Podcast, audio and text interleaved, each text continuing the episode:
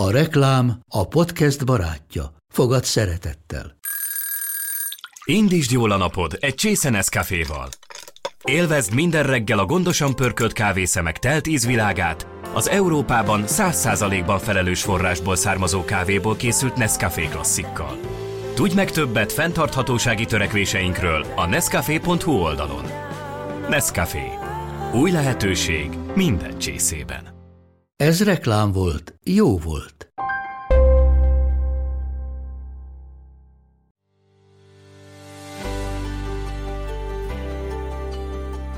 Sziasztok! Ez itt a Mesélyanyukám. Az Éva magazin minden hétfőn új adással jelentkező podcast műsora.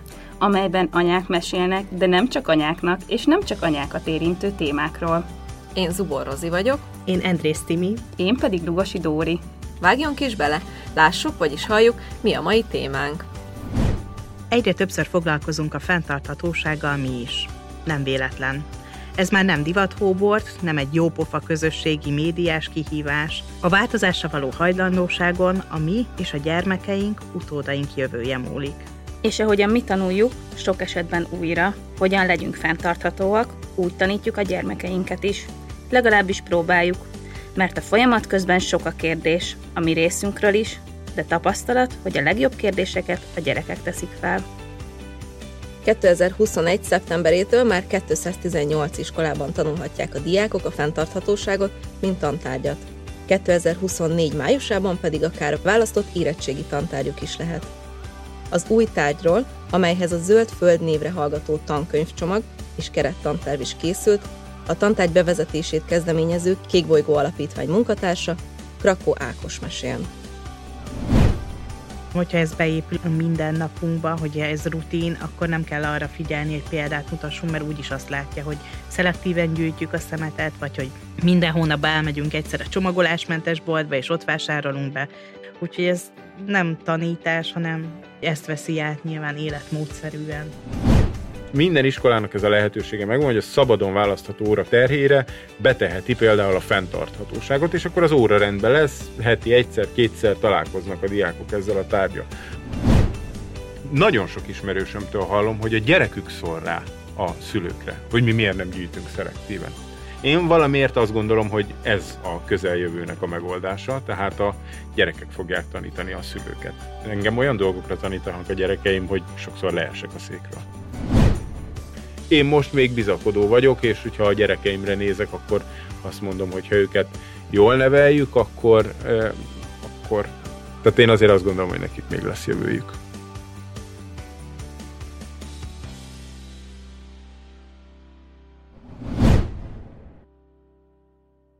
Én nagyon szerettem volna ebbe a beszélgetésbe a barkát elhívni, de sajnos a családi okok miatt nem tudott eljönni, bele szerintem ő, mint így az Éva magazin öko anyukája, öko mamia szerintem nagyon jó lett volna ide ebbe a beszélgetésbe, de sajnos nem sikerült. Viszont amikor így készültem az adásra, akkor, akkor azért kicsit így eszembe jutott, hogy hogy mennyire sokat változott a világ csak azóta, hogy mi is felnőttünk, és mi is szülők lettünk, mert hogy amikor én gyerek voltam, akkor ez nem volt annyira téma, ez az egész fenntarthatóság, és az ilyen teljesen evidens volt. Egyébként a legtöbb ilyen élmény a nagyszüleimmel kapcsolatos, az így teljesen evidens volt, hogy ők komposztálnak, bár akkor ez így nem volt kimondva, de hogy így tudjátok, így, így, így el, el volt különítve a szemét, vagy ugye ők falul laktak, és akkor így minden egyszerűen újra volt hasznosítva, akkor nem volt az, hogy hozzájuk hetente háromszor jön a kukás például, hanem így mit hogy hetente egyszer volt, és szerintem nekik hetente egyszer volt annyi szemetük, még amikor mi ott voltunk akkor is, mint mondjuk nekünk lehet, hogy egy nap alatt és ugye ez annyira durva, hogy mennyire sokat változott a világ, és én a mamámmal nagyon sokat szoktam beszélgetni, hogy ő neki, tudom én, ilyen 30-40 évről vannak meg dolgok. Ez, tudjátok, ez a majd jó lesz valamire, és tényleg sok esetben jó, míg mi meg egész máshogy gondolkozunk, mi próbálunk mindent így kiszelektálni, meg eltávolítani otthon, meg ami nem kell, így tudjátok így kidobni. És hogy milyen érdekes,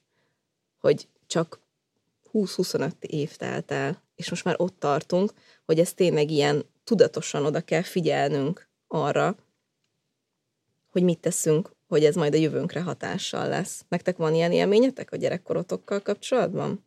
Hát, ahogy most mesélted a nagymamádat, nekem beugrott egy emlékkép az én nagymamámról, ahogy felvágja a teljes zacskókat, és abból ilyen szőnyeget készít, vagy ilyen, ilyen mi az, ilyen lábtörlőt a bejárati ajtó elé. Ez megvan nektek, hogy Nem. így készítettek ilyeneket? Igen, az én nagymamám az nagyon ilyen ökoharcos volt, már 30 évvel ezelőtt is, ő is ilyen nagyon elrakodós volt, és nagyon jól rendszerezte a dolgokat.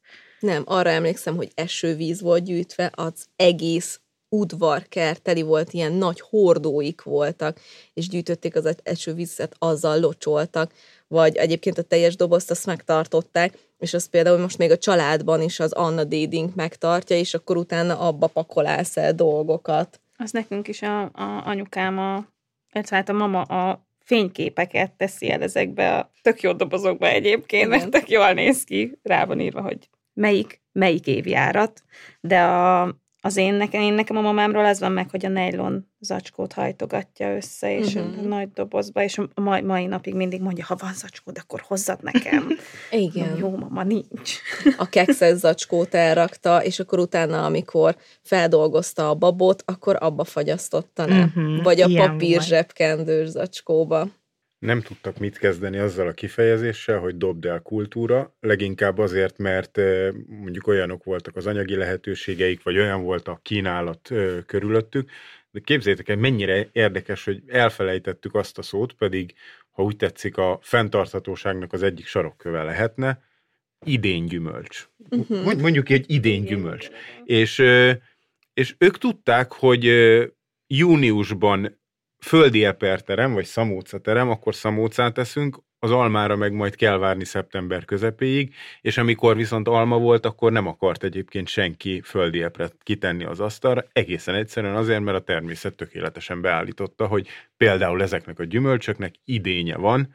Na most onnantól kezdve, hogyha bennünk megfogalmazódik októberbe vagy novemberbe a földi epernek az igénye, azon túl, hogy itt a mi égövünkben ez hát finoman szólva is nehezen kivitelezhető, ezért a legnagyobb egyszerűséggel lemegyünk egyébként egy közértbe, és a világ ki tudja melyik pontjáról jó nagy ökológiai lábnyommal megtermelt és ide utaztatott gyümölcsöt esszük.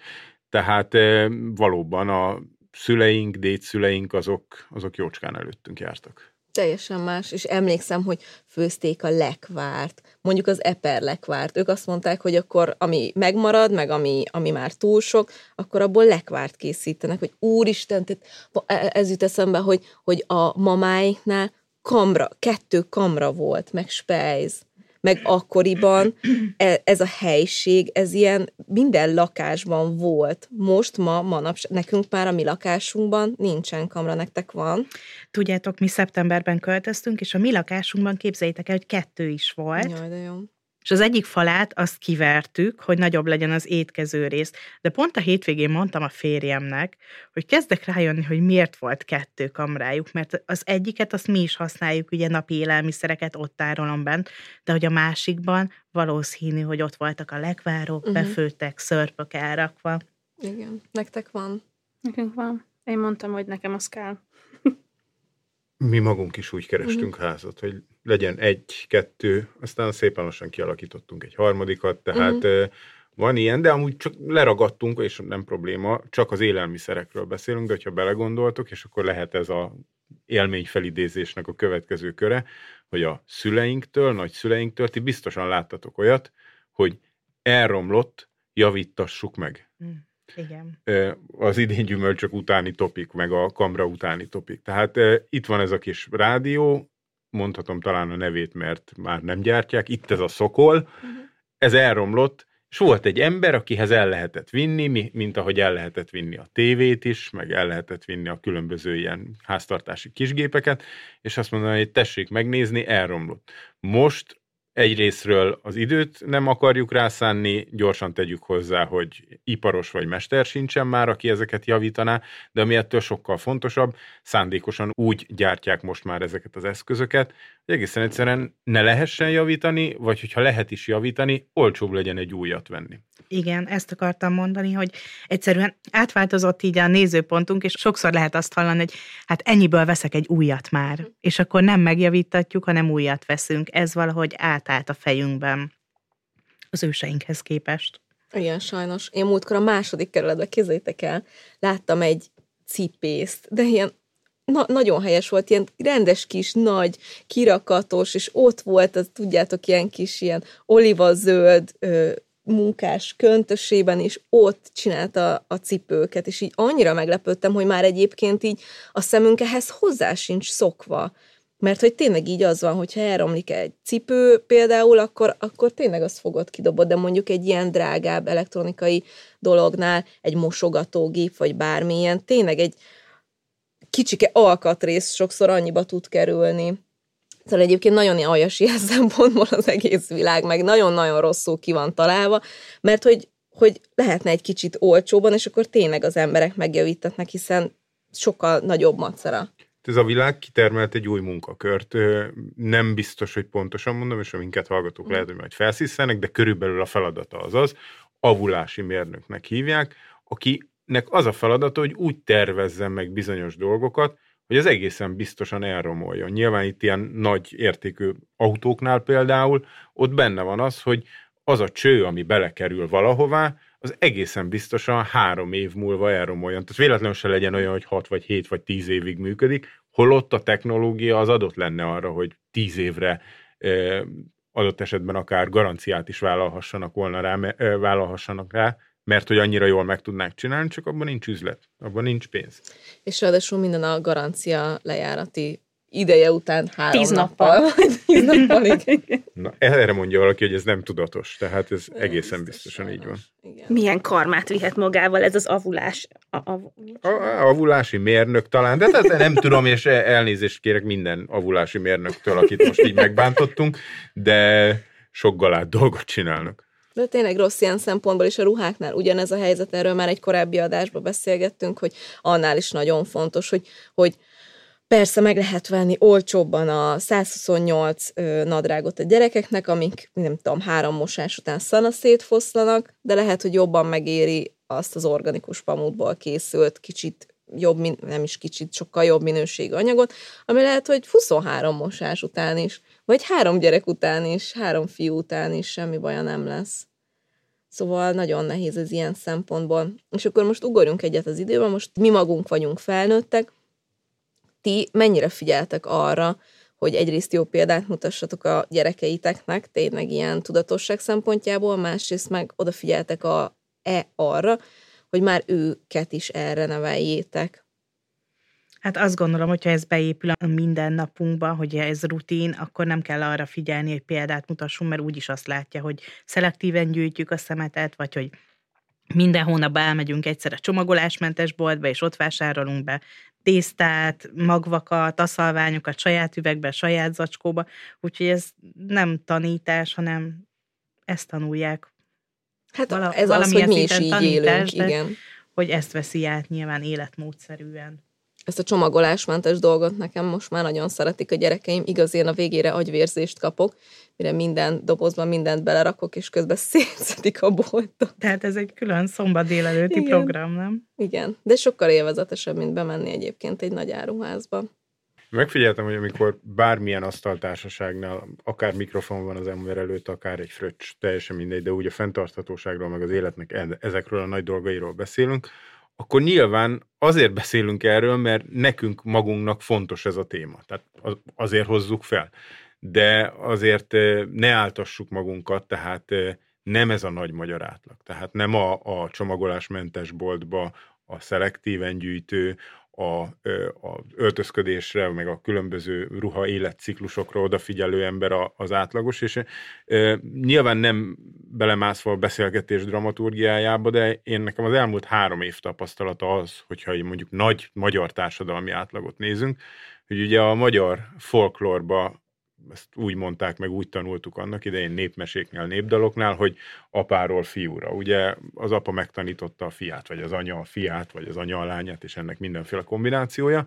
És szerintem most már ez valamiféle ilyen 21. századi okokra hivatkozva, vagy okoknál fogva, ez, ez, ez most kezd megváltozni. Most már nem apáról fiúra, hanem, hanem fiúról apára van. Vagy lányról anyára, vagy lányról apára, hogy azok a gyerekek, akik ö, valahol felveszik ezeket a kis információkat, lehet és bízunk benne mondjuk iskolába, játszótéren, baráti társaságban, valahol, nagyon sok ismerősömtől hallom, hogy a gyerekük szól rá a szülőkre, hogy mi miért nem gyűjtünk szelektíven. Vagy, vagy egy, egy zsurnál miért nem a papírpohár helyett miért műanyag poharat hoztak, hogy ne kelljen mosogatni, és akkor így sokkal egyszerűbb, meg kényelmesebb. Tehát valószínűleg beszéltünk a szüleink, nagyszüleink generációjáról, akik nem tudatosan, de egyébként tőlünk sokkal fenntarthatóban éltek. Vannak most a, a 30-as, 40-es, 50-es éveik elején járók, akik egyszerűen úgy szocializálódtak, vagy úgy nőttek fel, hogy erre valamiért nem figyeltek, viszont az ő gyermekeik, azok a szülőknek, a szülőkre rá tudnak szólni. A szülőknek megmondják, hogy ez így nem jó. Én valamiért azt gondolom, hogy ez a közeljövőnek a megoldása, tehát a gyerekek fogják tanítani a szülőket. Engem olyan dolgokra tanítanak a gyerekeim, hogy sokszor leesek a székről. Mennyi idősek a gyerekeid? A legkisebbet most várjuk, néhány hét múlva. Egyébként 7 és fél és 9 Aha. éves kislányokról van szó, akik például tavaly voltak egy néptáncos táborba, és most, hogy így májusban rakjuk össze a nyári programot, és kérdezte az anyukájuk, hogy na akkor idén néptáncos tábor, és amúgy a táborban jól érezték magukat, de elmondták, hogy nekik az nem tetszett abba a táborba, hogy műanyag tányérból és műanyag villával ettek, mert nyilván a tábor szervezőknek egyszerűbb volt egy ilyen ö, főző cégtől porciózva, dobozolva oda rendelni a kaját, ahol a tábor volt, mert ott egyébként ilyen infrastruktúrális lehetőségek nem voltak. Hozták műanyagba, műanyagkanállal, műanyagvillával, és ők megmondták, hogy az nem tetszik. Maga a tábor az nagyon tetszett, de ez nem volt jó.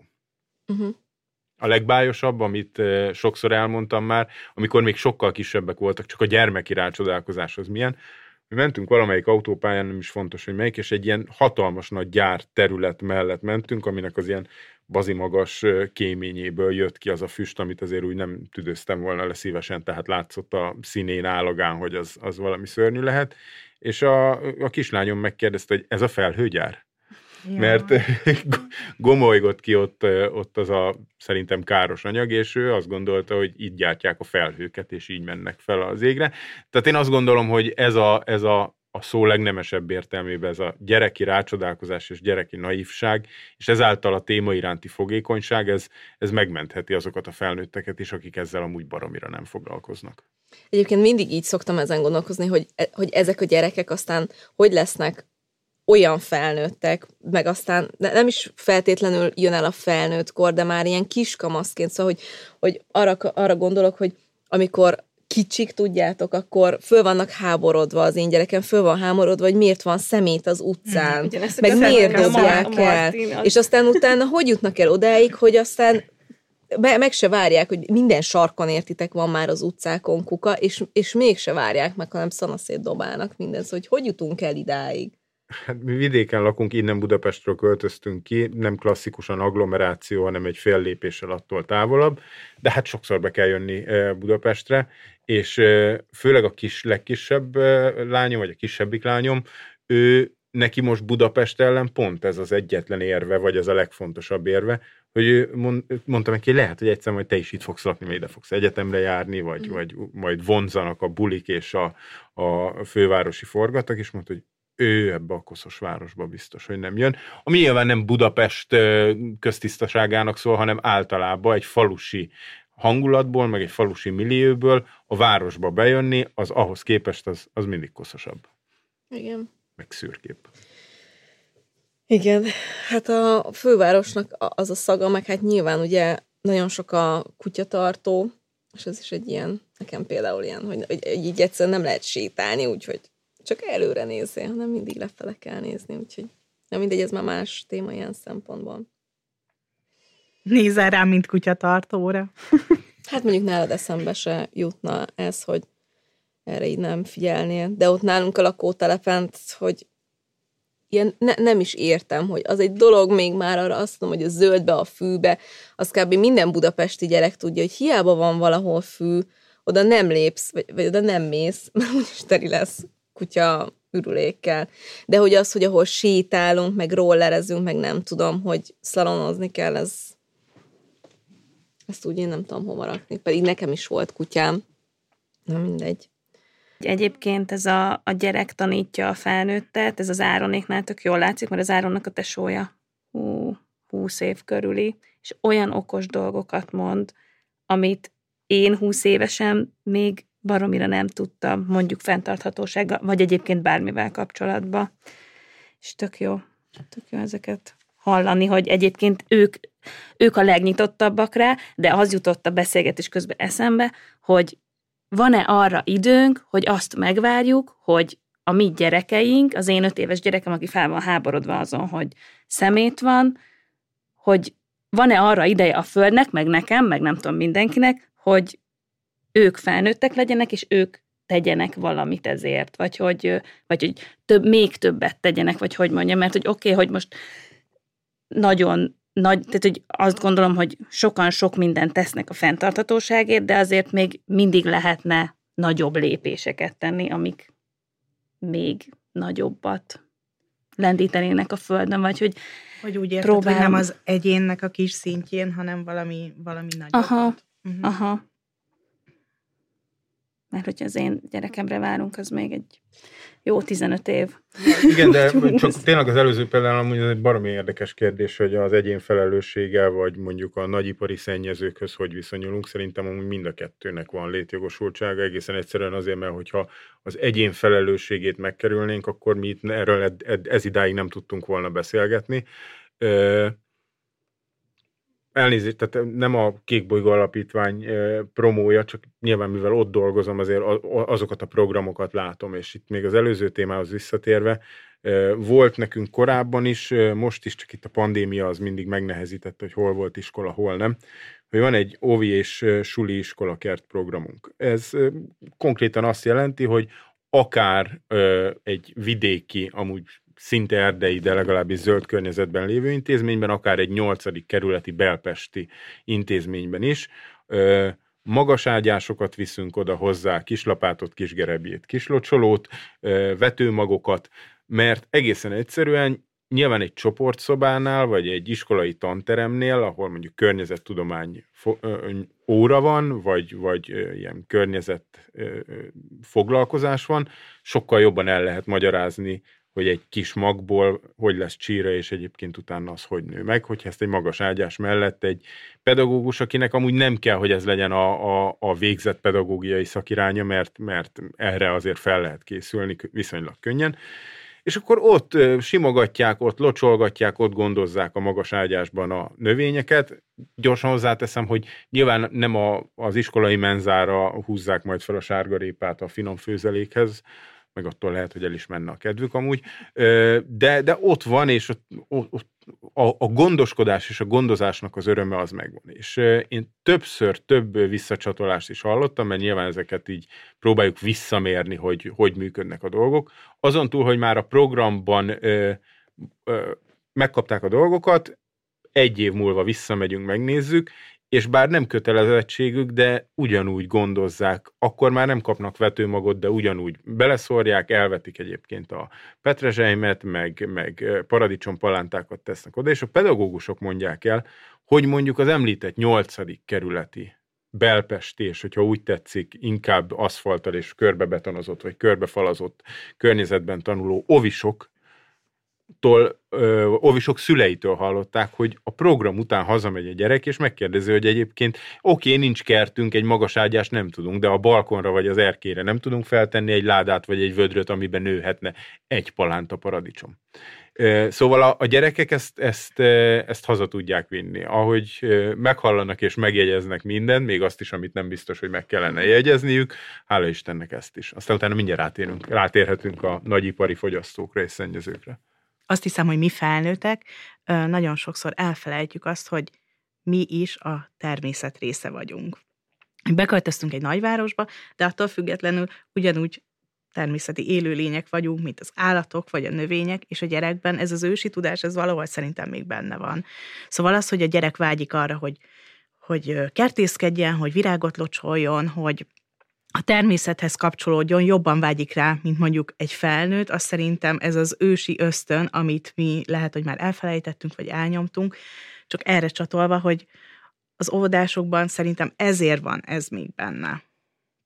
Hogy erre mindannyian vágynánk, ez, ez szerintem az embernek ilyen, ilyen ösztön, ami így kibújik belőle, csak a gyerekben még, még nincsen benne az, hogy hogy fú, hát az majd macera lesz ősszel kezelni, fú, hát akkor azt gondozni kell, akkor azt minden hétvégén majd gyomlálni kell, az nagy felelősség, a gyerek még az örömet látja hát ebben. Hát igen, meg most az jutott eszembe, és akkor most megint visszakerülünk a nagymamámék idejébe, hogy most gondoljunk már bele, hogy az én nagymamám annó 6-tól 2-ig dolgozott, és akkor ott az volt, hogy ott kettőkor megszólalt a csengő, és véget ért a munkaidő. Most azért nevezzük már meg, hogy hány embernek van ténylegesen olyan munkahelye, hogy véget ér, és nincs túlóra, és nem tudom micsoda, hazamész, nem az van. A családok nagy többségénél szerintem már nem az van, hogy akkor hazamegy, és akkor főzőcskézik, és akkor esetleg bevonja a gyereket is, hanem nem tudom, a gyerek nézi a tévét, anyuka még, nem tudom,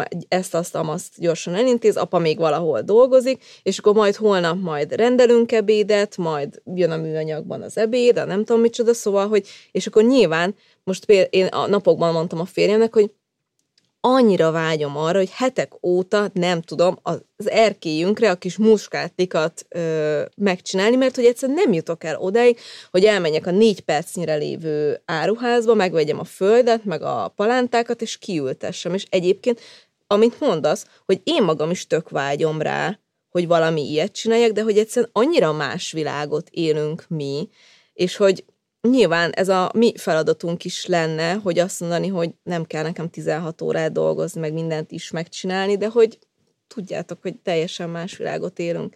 És én is szeretnék a, ahhoz kapcsolódni még, hogy a gyerekek hogy milyen hatással vannak ránk, hogy nagyon sok olyan történetet hallok, hogy mondjuk ilyen tizenévesek lesznek vegánok, és nem azért lesznek vegánok, amiért mondjuk sok felnőtt, mert hogy a csapból is ez folyik, meg a vászonzsák, meg a nem tudom, hanem mert hogy ő tényleg érti és megérti, hogy hosszú távon az egy nagyon fontos folyamat, meg, meg nagyon hasznos dolog a Földnek, hogy nem eszünk állati eredetű dolgokat.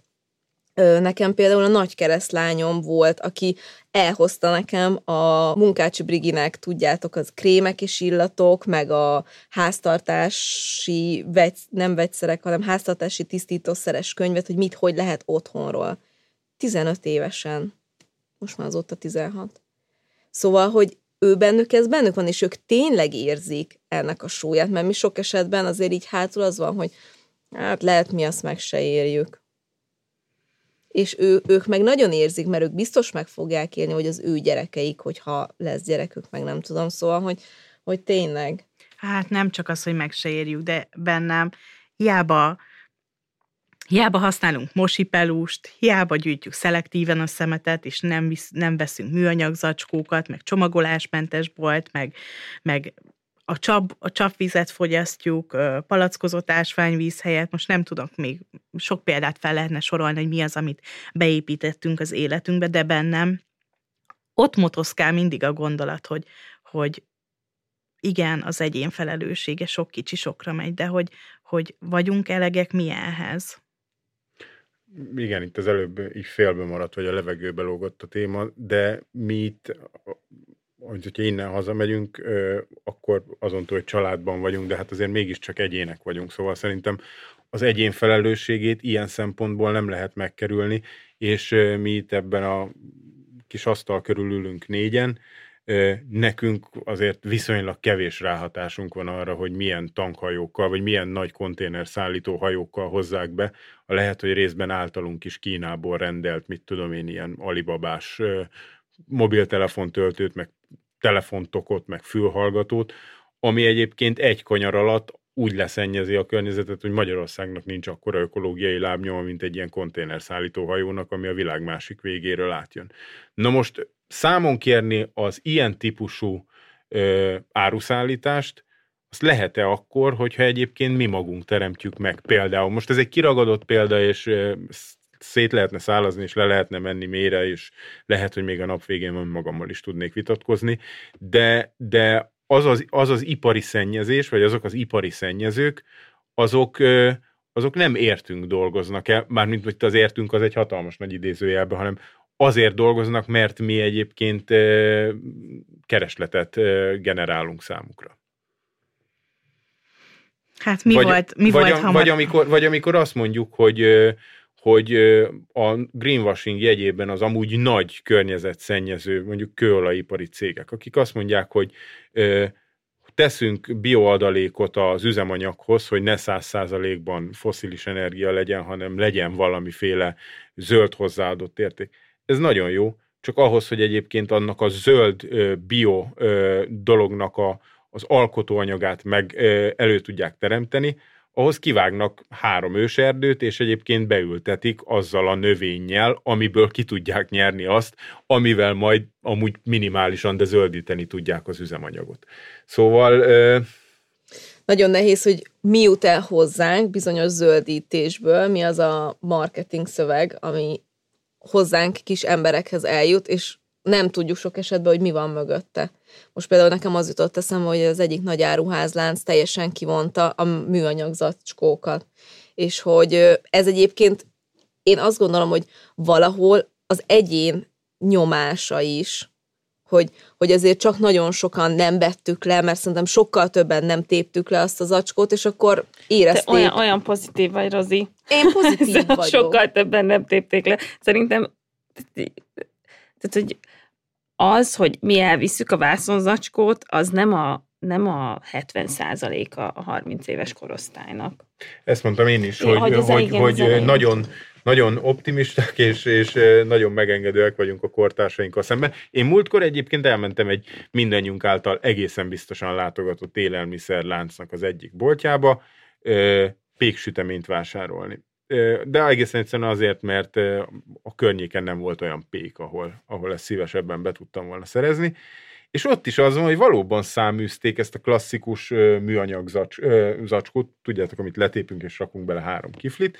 Helyette van olyan, ami papír, de a papír közepén van egy nejlon. Hogy, de az hogy, nejlon? Az nem celofán? Nem ilyen lebomló celofán? Hát ezen, na, ezen vitatkoztam egy kollégámmal, hogy az vajon lebomlik-e, és azt mondta, hogy kétségtelenül lebomlik, de nem, de nem abba a klasszikus formába, hogy kidobom mondjuk a komposztdombomra, vagy a komposztálomba, és le fog bomlani, hanem az, az egy természetazonos anyag, de amúgy meghatározott hőmérsékleten, nedvességtartalom mellett, fényviszonyok között, tehát amúgy, amúgy lebomlik, de ne, ne úgy képzeljük el a lebomlását, mint a krumplihéjat, vagy egyébként egy, egy bármilyen háztartási hulladékot van egy, van egy, találkoztunk egy kiváló céggel, számomra a fenntartatóság, és akkor itt egy picit a, ez már az iparnak, meg az egyénnek a mesdjéje, az egyik cég arra rendezkedett be, hogy hogy körkörösen, a körkörös gazdaságban hisz, tehát gyakorlatilag a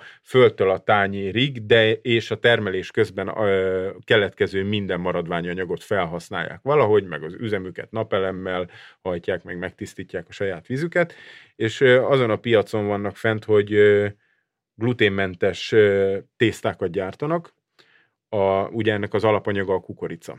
És a gyártás folyamán keletkezik egy csomó mellékanyag, ami nem szemét, vagy nem hulladék, hanem egészen egyszerűen ilyen örlemény, ami kimarad, és, és nem tudnak vele mit csinálni, de ez amúgy emberi fogyasztásra alkalmas.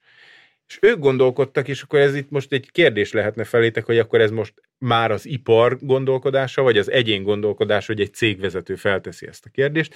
Azt mondta, hogy itt van ez a maradékanyag, ezzel nem tudnának semmit se csinálni, csak kidobni, vagy mit tudom én, valami állattal, aki ezt szereti megetetni Gondolkodtak, gondolkodtak, behoztak erre ilyen fejlesztőket, és kitalálták, hogy kukoricából ehető tányért, poharat és evőeszköz gyártanak. Hm. Tehát az a műanyag tányér, amit hála Istennek most már száműztünk az életünkből, meg műanyag villa, az kiváltható kukoricából készült, olyan, mint egy ilyen vastag ostya lap, amit nem biztos, hogy meg fogsz enni, mert a legényfogó leves után se eszed meg feltétlenül a cipót, meg, meg, meg vicces is, hogy meg, megebédeltél, és akkor elkezded enni a, a tányérodat, de az egy olyan tányér, hogyha azt kidobod adott esetben az említett belpesti kerületen is így a zöldbe, nem szép dolog, de hogyha egy kidobnád, és ráesik este az eső, az reggelre onnan eltűnik. Tehát ez, ez, ez a komposzt, viszont hogyha mondjuk beleteszel a pohárba egy kávét, akkor az mondjuk garantáltan 5-6 óráig nem fogja eláztatni, tehát meg tudod inni belőle, szóval kukoricából tányérvilla kanál, cégnevet nem említünk, mert ez nem az a műfaj, de a kérdés szerintem adott, hogy ők egy ipari termelők, mert üzemet működtetnek, de valamiért mégis fontosnak tartják, hogy, hogy tegyenek valamit. Egyrésztről felhasználják a saját hulladékukat, másrésztről egy olyan innovációt találnak, találtak ki, ami, ami például az egyszer használatos műanyagnak egy alternatívája lehet. Szóval én, én a, a jövőt azt nem csak az egyénre, hanem a, a, a kreatív innovációs iparra is vagy legalábbis a jövőt szövetséges, a jövőben szerintem szövetségesek kell, hogy legyen, szövetségesen kell, hogy legyen, legyenek azok az emberek, akik, akik ezeket a fejlesztéseket megcsinálják. És amúgy nagyon sok ilyen, hála Istennek nagyon sok ilyen magyar startupot, vagy, vagy ilyen gondolkodó fiatalt lehetne mondani, mert mi magunk, én nem tudom, hogy tudjuk-e mondjuk tényleg a nagyon nagy ipari fogyasztókat, de inkább az ipari szennyezőket, azt kordában, vagy őket kordában tartani. Hát azért biztos lenne eszköz, amivel kordában tudjuk őket tartani. Igen, de, de figyelj, vannak azok a, a fenntarthatóság mellett és az elköteleződésükhöz nem fér kétség, félreértés ne esik. De akik azt mondják, hogy a természetet vagy a teremtett környezetet azt csak úgy lehet megvédeni, hogy fához láncoljuk magunkat, vagy felvonulunk transzparensekkel. Nagyon hangsúlyozom, hogy ennek helye van, mert felhívja a figyelmet. Vagy hogyha azt mondja, hogy egy szarvasmarha tartó telephez odaláncoljuk magunkat, hogy már pedig ezek szerencsétlen szarvasmarhák annyi metán teregetnek ki magukból, hogy, hogy az tönkreteszi a légkört, és zárjuk be a, a szarvasmarha telepet, szombaton, vagy Oké, okay, rendben, de valahogy arra a kérdés nem tudnak válaszolni, hogy mi lesz hétfőn. Tehát ott emberek dolgoznak, az ő produktumuk a szarvasmarháknak köszönhetően az élelem azok számára, akik fogyasztanak szarvasmarhát, hogy, hogy én nem tudom, nagyon csúnya dolog, de én azt figyeltem meg az elmúlt három év, hogy én kategorizálni nem szeretem az embereket, de mégiscsak három skatujába belehelyezhetőek. Vannak azok a ö, ostobák, és elnézést a bántásért, de így gondolom, akik azt mondják, hogy minden tökéletes úgy, ahogy van, hagyjuk már ezt a globális felmelegedést, meg, meg minden ilyen, ilyen a környezet érzékenyítést, ezt, ezt, ezt felejtsük el, jól élünk így, kényelmes a fotel, van egy távirányító, meg van előttem egy sör, és nekem így tökéletes az életem, ez az egyik szélsőség. A másik szélsőség, aki azt mondja, hogy dobjuk le a ruháinkat, legnemesebb testrész elé egy fügefalevelet, aztán vonuljunk ki a természetbe, mert amúgy csak így tudjuk megmenteni a, a, a világot. Szerintem van egy, hála Istennek, egyre növekvő, ilyen józanabbul gondolkodó, mondjuk azt, hogy úgy gondolkodó, mint mi.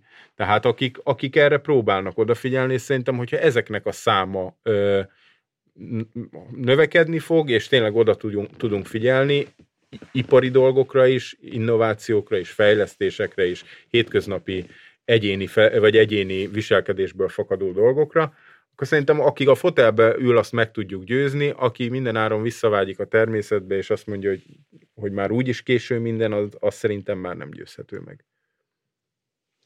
Egyébként nekem az jutott eszembe, hogy, hogy, hogy valahol az egyén nagyon sokat hozzá tud tenni ehhez, és hogyha most belegondolsz, az, hogy, hogy mi megint itt vagyunk, beszélünk egy ilyen témáról, elhangzik egy ilyen innováció, és, és tehát, hogy mindenki az egyén szintjén próbál meg annyit tenni az egészért, amennyit tud. És akkor lehet, hogy érted, hallja valaki ezt az innovációt, akinek még, még nagyobb olyan vállalkozása, vagy nem tudom, és így tudod, így, így be tudsz indítani egy olyan dolgot.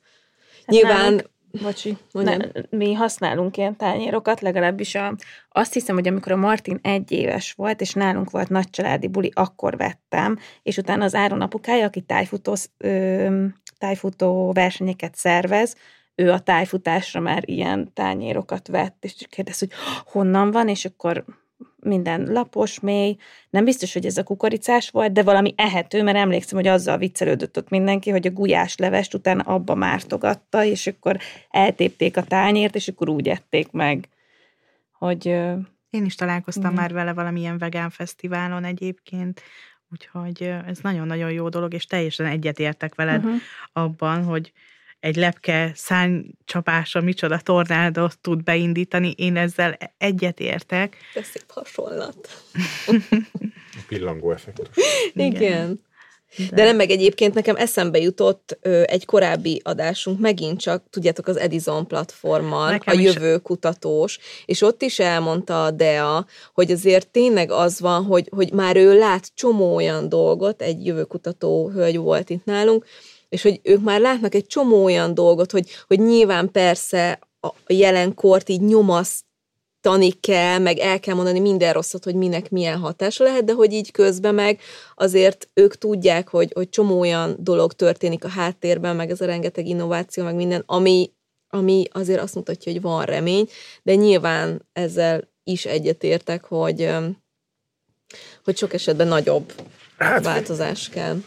Amikor itt bevezetted a beszélgetést, akkor itt már említetted azt a tankönyvet, amiről majd nyilván fogunk beszélni, de és hogyha egy jövő kutató mondta ezt, akkor ő kutató, és biztos, hogy tudományos ember, és ki vagyok én, meg hogy jövök ahhoz, hogy tudományos emberekkel, vagy tudósokkal vitatkozzak, hiszen én magam nem vagyok az. De azért ezt megkérdezem tőletek, hogy, hogy mint gyakorló szülőktől, hogy jó-e az, hogyha gyerekeink már most, és kimondva akkor, ne, eh, akkor fogják jól érezni magukat, hogyha már most ilyen klímadepressziósnak vagy klímaszorongónak neveljük őket. Szerintem nem, és akkor ezen vitatkozhatunk. Tehát én szerintem, szerintem minden... ők nem szoronganak. Szerintem ők... Hát figyelj, én voltam most egy ilyen nagyon nagy nívós konferencián, nagy kivetítő, ilyen, itt ilyen, ilyen szájmikrofon, meg, meg, meg, meg jó kávé és pogács, és ott azt mondta egy, egy tudós ember, nem tudom milyen, nem jegyeztem, nem írtam fel a hivatkozást, hogy mire hivatkozott, vagy honnan idézte ezt a kutatást, de hogy egyébként Európában a 18 éven aluli gyermekeknek a 80%-a küzd a klíma szorongással, vagy a klímadepresszió. Szerintem a 20% is irgalmatlanul sok lenne, és azt mondani, hogy ezeket a gyerekeket abban a környezetben kell, és abban a tudatállapotban kell tartani, hogy ti a mi felelőtlenségünk miatt úgy is meg fogtok halni, én nem tudom, hogy, hogy ez jó iránya. Szerintem egy vitaképes gondolat, én azt képviselem, hogy nem. Mármint nem jó. Egy fenntarthatósági környezet természetvédelmi programnak nem lehet feladata csak és kizárólag ennek a klímaszorongásnak, a, vagy a klímadepressziónak a, a propagálása vagy az erősítése. Mondok egy gyors példát, nem sokára ö, megrendezésre kerül most már nyolcadik alkalommal Gödöllőn, egyébként egy nemzetközi vagy világviszonylatban is jegyzett természetfilmfesztivál, ezt mi szervezzük, csak hogy a komolyságát mutassam. A Sir David Attenborough az minden évben versenyprogramba küld filmet. Idén is most lesz egy kis animációs film, aminek ő a narrátora. Tehát egy, egy nagy fesztivál. És megfigyelhető az elmúlt években, hogy a természetfilm a műfajából fakadóan ugye azzal a lehetőséggel bír, hogy gyakorlatilag a retinánkba ég a, a olvadó jégsapkán egyensúlyozó lefogyott jegesmedve, meg a tényleg a műanyag szívószállal átszúrt tengeri teknős, tehát ilyenek vannak. Nagyon-nagyon drámai képsorokat tudnak mutatni arról, hogy egyrésztől felemelően szépeket, hogy milyen szép a körülöttünk lévő világ, vagy drámaian bántót, hogy, hogy milyen felelőtlenek vagyunk, és hogy tesszük tönkre. De az elmúlt években a dokumentumfilmekben jött be egy új kategória, ami arról szól, hogy igen, de mit tehet az ember egyébként ezekkel kapcsolatban. Most tegnap előtt néztem egy iráni lánynak a filmét, van hozzáférésem szervezőként a pályamunkákhoz, vagy a versenyprogramhoz. Egy 21 éves vagy 22 éves iráni lány, 106 országból küldtek egyébként filmeket. Egy iráni lánynak az animációs rövid filmje az pont a felelős vízfogyasztásról szól. Tehát a dokumentarista igényel készült filmeknél is, van most már egy olyan irány, hogy ne, ne csak a szépséget, vagy ne csak a pusztulást mutassuk meg, mert amúgy a pusztulás az valóban alkalmas arra, hogy a szorongásunkat erősítse, hanem mutassuk meg azt, hogy hogy lehet és mit lehet tenni. Hajlamos vagyok, amikor a, a, a gyerekes szülői létről beszélünk, akkor a mi kisgyermekes, kisgyerekeket nevelő szülők vagyunk. Hajlamos vagyok erre a szűk igen, szegmensre leszűkíteni a gondolkozásomat, mivel a legidősebb gyerekünk társaságban 7 éves, és nyilván ezen túl nem látok, ugyanakkor amit most elmondtál, azt elmondta a jövőkutató hölgy is, ő foglalkozik edukációval is, pont a középiskolásoknak a korosztályában, és elmondta, hogy egy 16 éves lány felszólalt az egyik ilyen előadás után, és mondta, hogy rajtuk hatalmas a nyomás, hogy úgy érzik, hogy, hogy az övéki a feladat az, hogy megjavítsák majd azt, amit elrontottak a felnőttek. Úgyhogy ilyen szorongás, ezzel egyetértek, amit mondasz, ilyen szorongás a nagyobb korosztályban biztos van. Biztos így van, igen, meg hát tényleg a csapból is ez folyik, hogy mi lesz itt 10 év, 20 év múlva.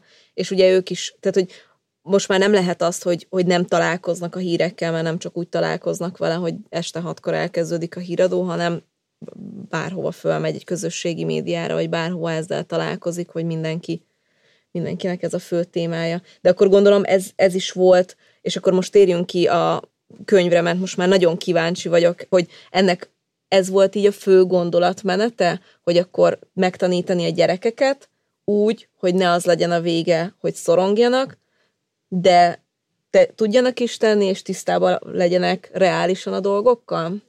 Alapvetően nem ez volt a mozgatórugó, hogy törjük le az ő klímaszorongásukat, uh-huh. vagy klímadepressziójukat, de ez egy nagyon fontos dolog volt, hogy, hogy ne csak azt erősítsük bennük, hogy ami amúgy sajnos, vagy egy fizikai törvényszerűség, hogy mindannyian meg fogunk halni, de ne, ne, tehát ne úgy élje le egy fiatal a világ, vagy az életét, hogy nekem most azt kell helyrehoznom, amit az én szüleim elrontottak. De hát onnan indult a beszélgetés, hogy, hogy a mi szüleink, meg az ő szüleik, és akkor lehet, mit tudom én, az ipari forradalom, az első ipari forradalomig visszamehetnénk, hogy hol kezdtük mi el egyébként felelőtlenül terhelni, szennyezni és felélni a környezeti erőforrásainkat, de biztos, hogy van olyan történészi iskola, aki ezt az ókor ókorának az ókoráig vissza tudná vezetni, hogy hogy, tud, hogy, hogy kezdtük kiszedni a természetből a dolgokat, és, és mennyire felelőtlenül tettük azt. Ö, nagyon picit messzebbről indulva van egy kiváló kezdeményezés, ez a fenntarthatósági téma hét, ami arról szólt, hogy, hogy a általános és középiskolások számára egy kiváló és hozzáértő céggel, mert a mi alapítványunk szívesen támogatám ilyen, ilyen kezdeményezéseket, de, de azért nálunk nem, gyakor, nem csak gyakorló pedagógusok dolgoznak, nem olyan emberek dolgoznak, akik már írtak az életükben tankönyvet, Viszont felbuzdultunk a fenntarthatósági témahétnek a, a sikerén, az, azon már több százezer diák vett részt, ez egy hétig pántlikázva dedikáltan sokkal többet foglalkoznak az iskolákban a fenntarthatósággal. Egyébként részben pont olyan dolgokkal és olyan megközelítéssel, amiről mi eddig beszéltünk. És rájöttünk arra, hogy ez bántó, hogy az év 52 hetéből csak egy hetet szánunk erre, és akkor elkezdtük, elkezdtünk gondolkodni, hogy ez hogy lehetne. És ez nagyon veszélyes amúgy, hogyha hogyha az iskolába, hogyha úgy tetszik, egy ilyen kötelező, mert az iskola azért az valahol mindig egy ilyen presszió, tehát oda megyek, időre kell menni, fel kell készülni, számot kell adni arról a tudásról, tehát az, hogy ezt az iskolába bevisszük, ezen, ezen volt vita, hogy, hogy ez jó-e, de akkor ilyen oktatási szakemberek meggyőztek arról, hogy ennek a tudásanyagnak helye van az iskolákban, és akkor született egy döntés, hogy hogy na akkor kezdjük el. Ennek Magyarországon, mint minden másnak, egy baromi hosszú bürokratikus ö, útvesztője van.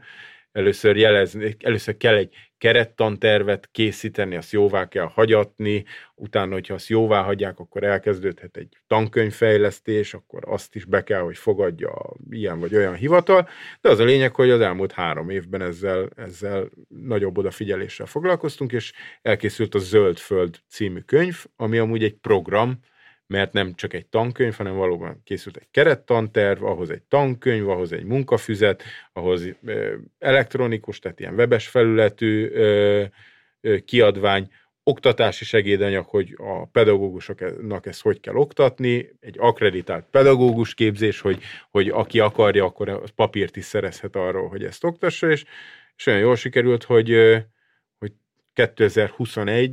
szeptemberében kezdődő évben, tehát ennek a tanévnek az elején, valóban már 280 magyar középiskolában ezt elkezdték a 9-10. évfolyamon, a mi narratívánk szerint még negyedik, mi első-második középiskola évfolyamon oktatni, és hát reméljük, hogy tudunk tovább menni. Annyira biztató állítólag az, hogy már az elején 200, több mint 200 középiskolához csatlakozott, hogy gyorsan megcsináltuk a harmadik, negyedik évfolyamnak szólót is, és tekintettel arra, hogy ez felmenő rendszerben megy, aki ezt végig tanulja, az odáig juthat, hogy a választható tantárgyak kategóriában, akár a fenntarthatóságot is választhatja majd, és érettségizhet belőle, de nagyon fontos, és már kezdem unni a hangomat, elnézést, de nagyon fontos, hogy ne arra gondoljunk, hogy mint, mint amikor mi még földrajzot tanultunk, mert sokkal fiatalabbak vagytok, mint én, de hát miket tanultunk? Bulgária bauxit termelése 1963-ban, és akkor nem, nem ilyen volt, meg mitől én a, a, a Szovjetunió gabona termelése, a, meg szemes takarmány, nem, nem, nem. Vaktérképen Vaktérképen meg az így van, így, így, így van. Na hát ez nem erről szól, itt nem definíciók vannak, meg itt nem tételek vannak, és azoknak a bizonyításai, hanem próbáltunk egy, egy nagyon jó illusztrátorokkal együtt dolgozni, kifejezetten ilyen tetszetős, megnézed, ú, de jó, tényleg a fiatalok nyelvén, meg a fiatalok vizualitásához kapcsolódó tankönyv, de fontos, és most gyorsan itt a telefonomban csak azért nézek bele, hogy, hogy pontosan idézzem, mert erről beszéltünk az elmúlt percekben, hogy egy fiatalt mivel lehet megszólítani. Tehát a Hova mész című fejezet az a közlekedés és annak az ára egyébként. Vagy a Jól nézünk ki című fejezet az a divat, a környezet és a fenntarthatóságról szól. Vagy Itthon otthon vagyok című főfejezetben a lakás, az épület, a település, tehát a épített környezetünk és versus fenntarthatóság kérdésével foglalkozik. Tehát amivel most egy 15 vagy egy 16 éves gyerek foglalkozik. Mivel? Hogy jutok el az iskolába? Hogy öltözködöm? Mi, ja, élel, vagy tehát a, az egészséges táplálkozás, mit eszem, mit iszom, tehát ezekkel a témákkal jöttünk, vagy szerkesztettük a könyvbe, és tényleg úgy néz ki, hogy működik. Bocsánat, hogy ilyen hosszú voltam. Nem, nem voltál hosszú, nagyon érdekes volt, amit így elmondtál. Nagyon érdekelne, hogy majd milyen érettségi tételek lesznek. De ez minden évben változik, nem? Vagy nem tudom, ami, a, amikor én érettségiztem, akkor mikor kértem a, a föl, fölöttem lévőket, hogy akkor küldjék át, mondták, hogy jövőre úgysem ez lesz, úgyhogy ez mindig más, de egyébként nagyon izgalmas, és azon gondolkodtam, hogy és melyik egyetem lesz az, ami majd kijelöli ezt egy fő tantárgynak, tudjátok, amiből... Hozott tehát, pontok, beszámítja. Igen, igen, igen, igen. Remélem, igen. hogy minél több. Nem, de hát nem tudom, hogy lesz-e ilyen kérdés, mert hogyha tudnám, akkor majd biztos engem keresnének a jövő fenntarthatóságból érettségiző diákjai, segítsek már.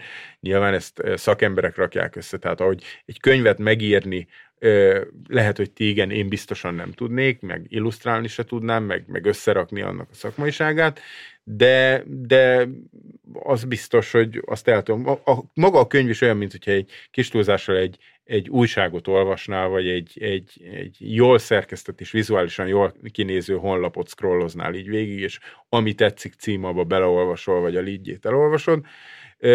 De hogyha az van, hogy mondjuk válaszolja meg és vezesse le, hogy mondjuk egy farmer nadrágnak vagy egy pólónak a elkészítéséhez mennyi ivóvízre van szükség, és ez egy tesztkérdés után mondjuk egy kifejtéses feladat megoldásban is működik. Egy ilyet el tudok képzelni, de nagyon hangsúlyozom, nem az én feladatom összerakni az Ti tudjátok? Nem, de azt ő tudom, biztos. hogy azt tudom, hogy egy csésze kávéhoz 140 liter víz kell, mert hogy mi nem titok, hogy megkaptuk ennek a tankönyvnek és a munkafüzetnek a linkjét, elektronikusan meg lehetett tekinteni, és átolvastam a, mind a két könyvet, a farmer nadrágra, nem emlékszem, de a kávéra igen. Igen, tehát ha minket hallgat valaki, nagyon sokan hallgatnak, és felteszik a kérdést, hogy de miért kéne egy farmer nadrághoz víz, azt nyilván ott kell elkezdeni, hogy azt a gyapotot egyébként meg kell termelni, azt utána, és akkor onnantól kezdve, hogy gyapot, és én leveszem a polcról azt a farmer nadrágot, azzal ne is beszélj, vagy azzal ne is számoljunk, hogy azért sokoknál, sokunknál van a gardróba, ruhásszekrénybe, olyan, hogy megvette ezt a farmert, és szerencsés esetben egyszer volt rajta, mert utána úgy érezte, hogy ez mégse jó annak az egy farmernek az elkészítéséhez 7500 liter vizet használnak fel. Itt most egyikünk sincs farmerbe. Rajtam farmer nadrág van. De nem az, azt akartam mondani, hogy viszont vagyunk pólóban, ti pólóban, hogy egy póló is 1500 liter vízbe kerül. Irgalmatlanul sok. Igen. Nem 3000 forintba, hanem vagy 5000, vagy 15 ezer forintba, hanem igen, hogy nem, lehet, hogy nem pénzben kéne mérni, hanem vízfogyasztásban. Na és látod? Tehát például, például a, a káv, az, az egy csésze kávénak a víz e, igénye, barom sok dologból tevődik össze, annak egy nagyon-nagyon jelentős része az, hogy, hogy én, én meg vagyok róla győződve, és én nagyon hiszek egyébként egyrésztről a, a véleménynyilvánító képességükben és a jövőt jobbító képességükben, de mondjuk az a fiatal, aki azt mondja, hogy most már radikális lépéseket követelek, én szerintem ennek a, ennek a gondolatnak helye van, csak a radikális lépések követelése után ne üljünk be egyébként egy olyan kávéházláncba, ami amúgy Dél-Amerikából hajóval hozatja be a kávébabot, és, és gyakorlatilag egy csésze kávénak, amit ő megiszik, akkora az ökológiai lábnyoma, mint egy, mint egy háztáiban otthon tartott öt disznós kis sertéstelepnek. Pont egyébként nem régiben olvastam egy kutatást, hogy előfordulhat, hogy akár 25-30 év múlva a kávé az olyan luxus cikk lesz, mivel ugye annyi nagyon sok vizet igényel a kávétermesztés, hogy nem biztos, hogy majd napi négy kávét fogunk inni, vagy nem biztos, hogy minden reggel majd ott fogjuk a kotyogós. Igen, de durva, tudjátok, a víznek amúgy, amúgy ö, több tragédiája is van, tehát ö, van a sok víz tragédiája, van a kevés víz tragédiája, meg van a szennyezett víznek a tragédiáját. El se tudjuk képzelni, hiába ránézel így a bolygóra, és ott van, hogy baromi sok a kék benne, tehát nem, több, több a kék. De hogyha azt elkezded nézni, hogy mennyi az édesvíz, mennyi az ember szám, mennyi a folyékony halmazállapotban lévő édesvíz, tehát nincs megfagyva, abból mennyi az, amihez hozzá tudunk férni, tehát nem nagyon mélyen van, vagy, vagy nem valahol még a légkörben, az a, a hidrológiai James Bondnak hívják, szokták mondani, ez a teljes vízkészletnek a 0,007, tehát e, 7 ezred mhm. százalék az, amihez hozzáférhetünk, és ezt a 7 ezred százalékot például mi stabilan, értsd az egész világ, azt szennyezzük. Öntjük bele a kommunális hulladékot, dobjuk bele a PET palackot, vegyszerezzük, valami elképesztő. És ö, van, hát van olyan ország, ahol, ahol a, csak a klímaszorongást erősítsük, ö, van... Mondta azt akartam, hogy nem szorongok eléggé, folytassuk. Nem, nem, van, van, olyan, van olyan. Én azt gondolom, hogy Magyarország, hála Istennek, és legyen így az elkövetkező 200 évben, ami a víz ellátást illeti, az stabil, de szerintem az elkövetkező 50 évben lesznek olyan országok, ahol el kell dönteni, hogy abból a vízből ott az agráriumot szolgálják ki, az embereknek a víz igényét, az iparról nem is beszélek, hát tényleg van, van sajnos olyan ország, ahol, ahol az van, hogy tíz éven belül évi másfél millió gyermek halhat meg azért, mert szennyezett ivóvizet iszik, vagy mert nem iszik ivóvizet. Talán Szomália pont ez, amit, amit így. Évi másfél millió amikor ez a 2050-es dátum így kiderült, és elkezdték kongatni nagyon hangosan a, a vízharangokat, akkor nekem voltak ilyen éjszakáim, amiket nem aludtam át, mert azt számolgattam, hogy 2050-re hány évesek lesznek a gyerekeim, és mondjuk a lányom akkor pont annyi idős lesz, mint abban az időben én voltam, és elképzelni, hogy akkor az annyi idős lányom hogy fog élni, mint akkor én, és emiatt nekem voltak álmatlan éjszakáim anyaként. Igen, ezt akartam mondani, hogy egyébként ez a szorongás, azt szerintem vagy hát szeretném azt hinni, nyilván, amiről beszéltünk, hogy, hogy engem olyan közeg vesz föl, meg ez nekem ö, személyes érdeklődésem is, tehát, hogy én a, nevezzük úgy a jobbik oldalt, meg, a, meg a, a, az egészért tenni akaró, megtevő réteget látom, de hogy, hogy azért ez bennem is bennem volt sokszor, meg most biztos, hogy a következő hetekben megint bennem lesz. Szóval, hogy, hogy amikor valamit kidobsz otthon, vagy nem tudom, hogy amikor mégiscsak úgy veszel, nem tudom, szeletelt kenyeret, hogy a nejlon zacskóba, és akkor kidobod a kukába, akkor ne, ne, nem mondjátok, hogy nincs benne. Be, be, én tök vállalom, hogy nekem nagyon sokszor van az, hogy úristen, most akkor ezt kidobtam. A világ, az egész világ, nem tudom mióta beszélgetünk, mert annyira repül az idő jó társaságban, de az egész, tehát most ki lehetne számolni, amióta elkezdtük, az, az egész világon ennyi idő alatt hány PET palackot gyártottak, amúgy a világon másodpercenként 200 ezer darab. Másodpercenként 200 ezer darab PET palackot gyártanak. Aminek egy jelentős része tételezzük fel, és legyünk jó indulatúak és megengedőek, valahogy valamilyen formában majd vissza lesz gyűjtve, be lesz darálva, és abból készül új petpalack, de én nagyon csodálkoznék, hogyha a jelentős részéről ez kijelenthető lenne. Ezeknek a petpalackoknak egy része, az kikerül az erdőkbe, folyópartokra, aztán jön egy áradás, az bemossa a vízbe, utána leviszi, egészen a tengerig, az óceánokig. Egy India méretű kont- szemétkontinens lebeg egyébként a, a világtenger, vagy a világóceán. Egy India méretű kontinens, ami csak szemét.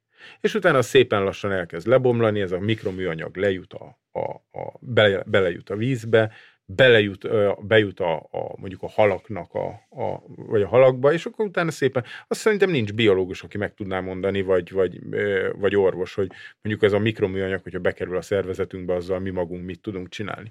Viszont az egy érdekes kérdés, hogy valószínűleg az a másodpercenként 200 ezer PET palack az azért készül el, mert amúgy a világ polgárainak a jelentős része még számára még mindig az a legegyszerűbb, hogy bemegy egy boltba, és magától érthetődő, hogy PET palackban vesz le valamit.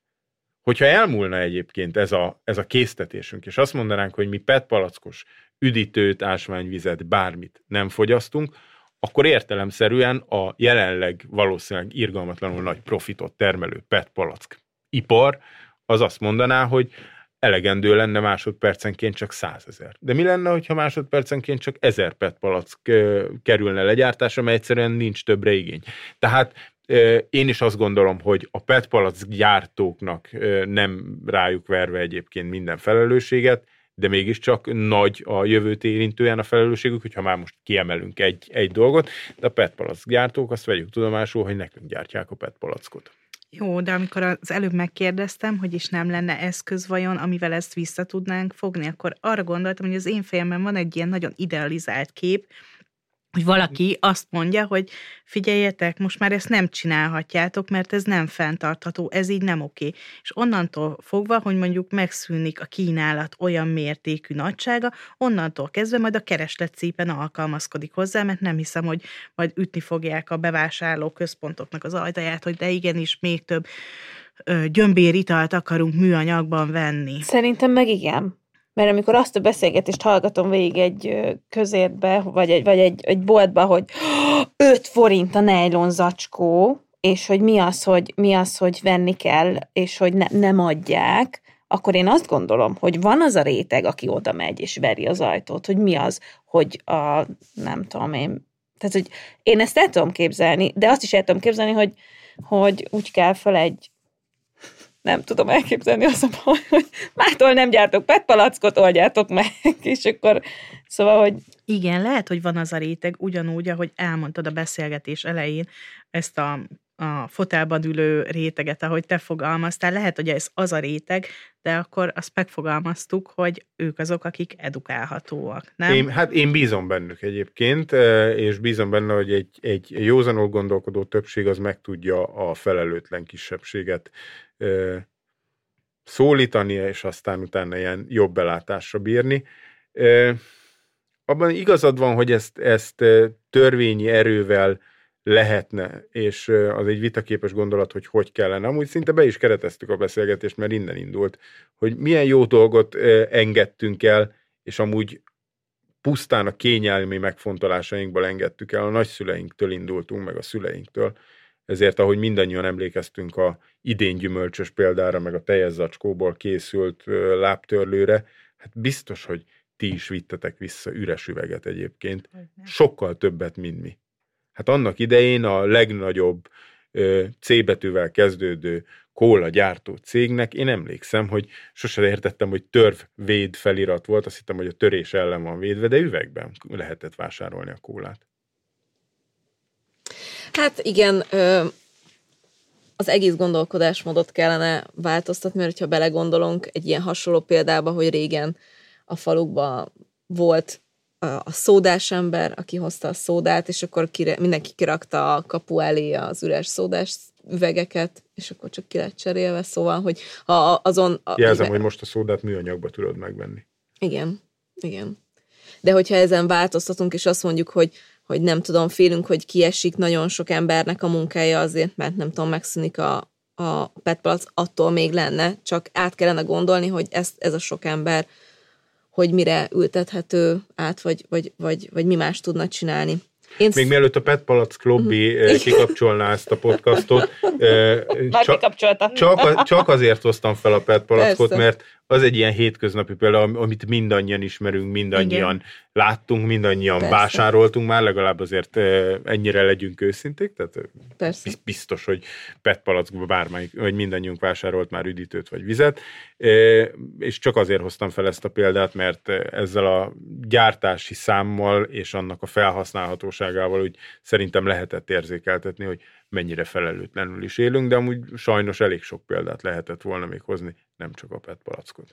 Én azt szeretném megkérdezni, hogy hogy nagyon-nagyon sok sokkoló dologról ö, beszéltél, és biztos vagyok benne, hogy, hogy, a, hogy a napi munkád során még, még sokkal-sokkal több ilyennel találkozol, hogy egyébként te hogy viseled ezt az egész rengeteg információt, ráadásul hamarosan három gyerekes édesapaként?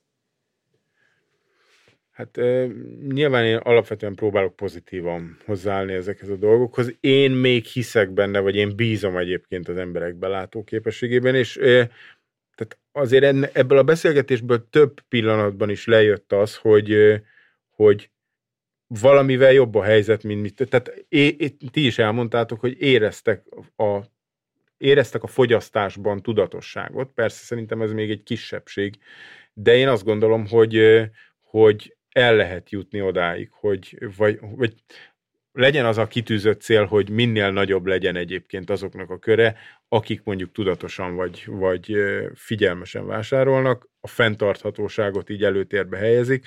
Gyorsan és zárójelet nyitva én már azt várom, hogy, hogy ha három év múlva újra leülnénk beszélgetni, akkor lehet, hogy már nem is a fenntarthatóságot fogjuk használni. Én nagyon rettegek tőle, jobb szót még nem találtam ki, és sen, sajnos senki sem talált ki, de én nagyon félek attól, hogy a fenntarthatóság nehogy annak a, a példájára, vagy ö, oda jusson, mint ahogy emlékezzetek vissza, annak idején mindent próbáltak eladni azzal, hogy reform, utána próbáltak eladni mindent azzal, hogy bio, utána utána, hát a, amikor, amikor már rossz volt a terméked, és amikor láttam kírva, hogy kézműves gumicukor, akkor ö, úgy, úgy mondtam, hogy most csak attól, hogy kézműves, attól nem lehet aludni, és szerintem most a fenntarthatóság fogalmát égetjük pontosan így, tehát most minden fenntartható. Ö, szerintem a sarlatánok között meg kell találni azt, hogy ki az, aki valóban a fenntarthatóságért tesz, legyen az ipari termelő, gyártó, vagy legyen magánszemély, egyén, érst fogyasztó, és hogyha ők valahogy így egymásra találnak, és mondjuk bármilyen alapítvány vagy a téma iránt elkötelezett szervezet ezért tud tenni, akkor én most még bizakodó vagyok, és hogyha a gyerekeimre nézek, akkor azt mondom, hogy ha őket jól neveljük, akkor, eh, akkor tehát én azért azt gondolom, hogy nekik még lesz jövőjük. Hogyha azt mondanád, hogy a dédunokám vagy az ükunokám hogy fog élni, ott lehet, hogy egy picit már szkeptikusabb lennék.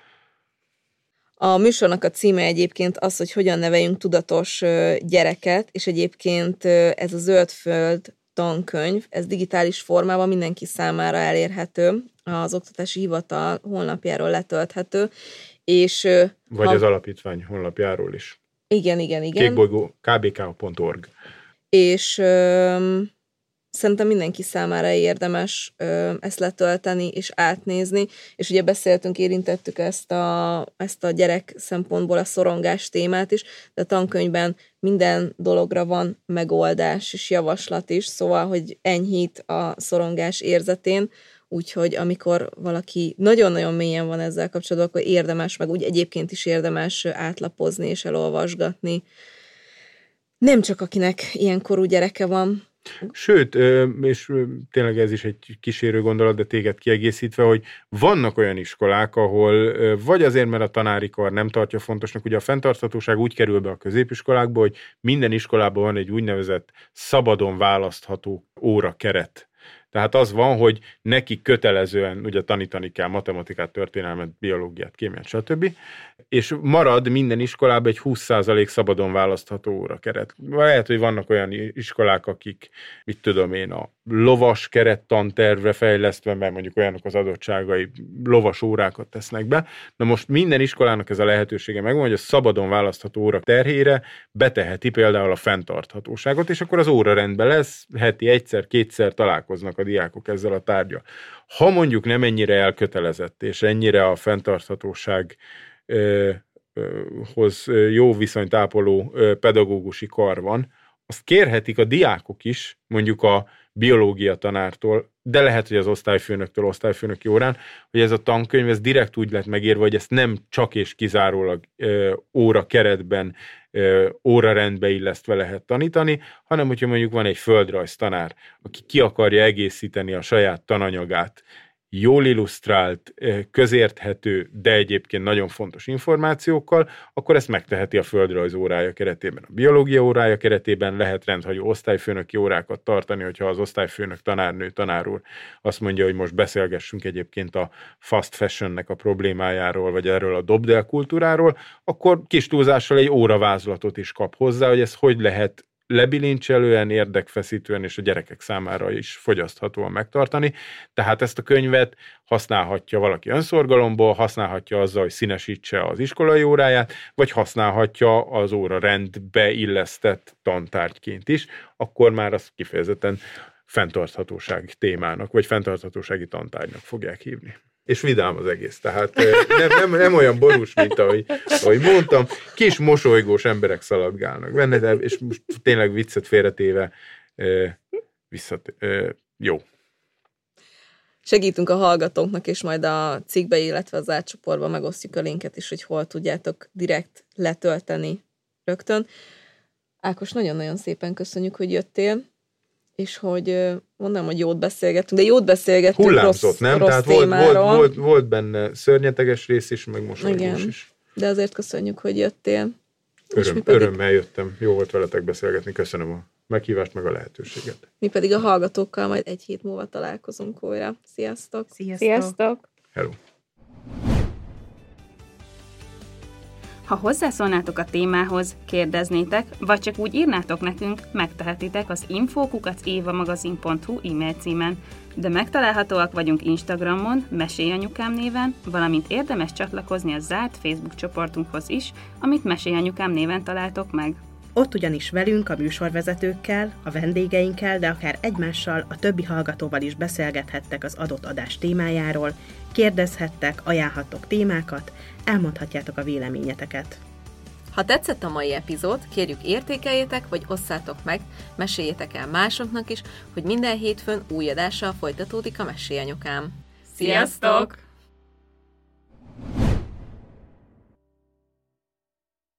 A műsor a Béton partnere.